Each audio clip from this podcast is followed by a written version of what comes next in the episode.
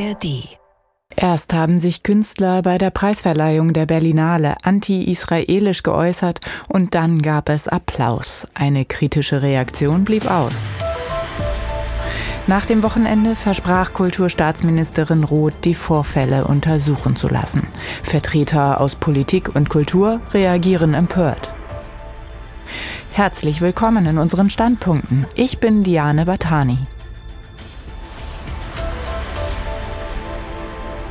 Unser Gastautor heute ist Hendrik Brandt, Chefredakteur in der Matzak Mediengruppe. Er sieht nicht nur die Künstler in der Verantwortung. Haben Sie diesen Jubel gehört?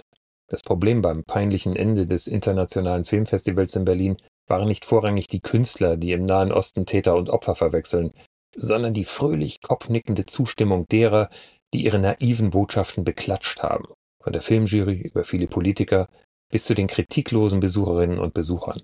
Da ist etwas verrutscht im Kulturmilieu. Zur Einordnung. Hinter manchen der Forderungen von der Berlinale Bühne steckt eine gar nicht so klammheimliche Hoffnung auf den Sieg des Terrors der Hamas, der ernsthaft als Freiheitskampf durchgehen soll. Und übrigens auch auf ein Ende des jüdischen Staats. Anders ist der Ruf nach einem Stopp von Waffenlieferungen nicht zu verstehen. Klar, man darf sogar das als Künstler in Deutschland sagen, wir sind so frei. Auch wenn solch Salonheldentum im Grunde nur entsetzlich öde ist.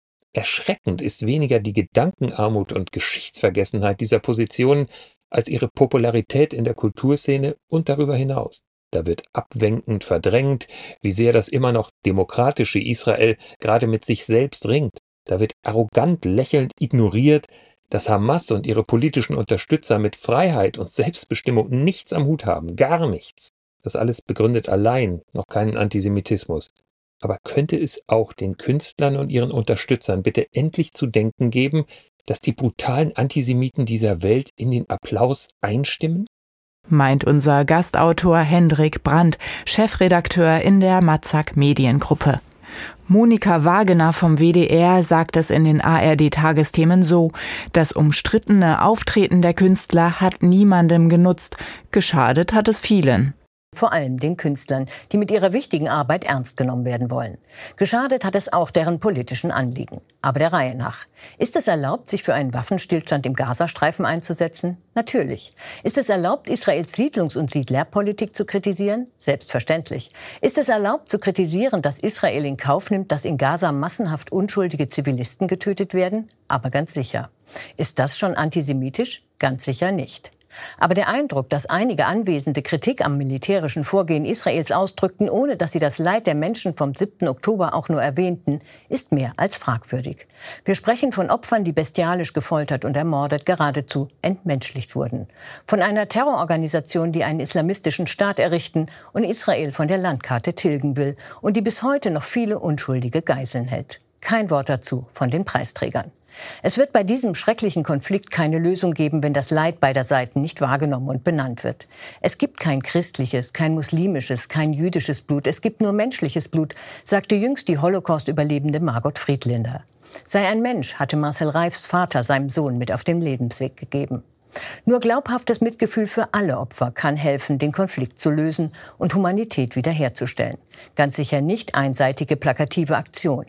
Sollte oder kann man so etwas künftig verbieten? Natürlich nicht. Hätten die Moderation und die Festivalleitung anders reagieren müssen, es hätte den Schaden zumindest begrenzen können. Denn der ist immens für ein internationales Filmfestival. Einseitige Polarisierungen haben einen Konflikt selten gelöst, meistens haben sie ihn länger und schlimmer gemacht. Die Meinung von Monika Wagener vom WDR. Die Berliner Zeitung findet, dass Roth und Berlins regierender Bürgermeister Wegner es sich zu leicht machen untragbar und nicht akzeptabel? Das sind wohlfeile Plattitüden, denn Claudia Roth und Kai Wegner haben es ja getragen und akzeptiert.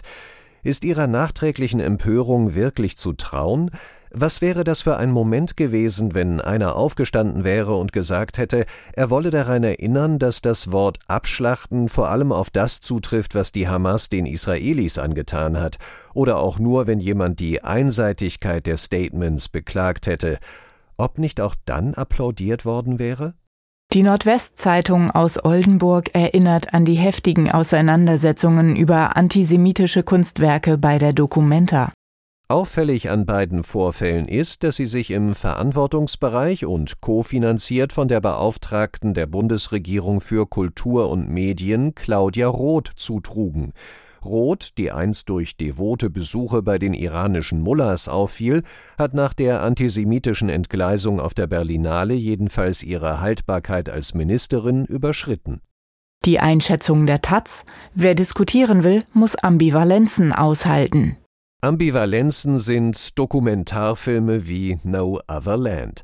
Dem werden Diskussionsveranstaltungen beiseite gestellt und es werden Preise verliehen. Kurzum, er wird ausgehalten. Ambivalent ist auch über Gaza zu sprechen, ohne von den Geiseln zu schweigen.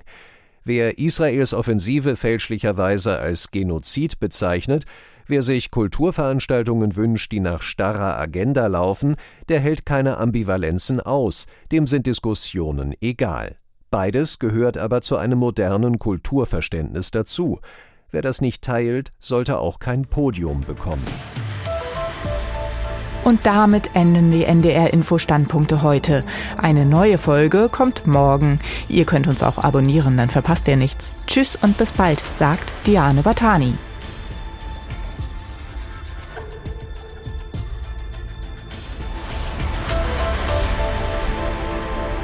Ein Podcast von NDR Info.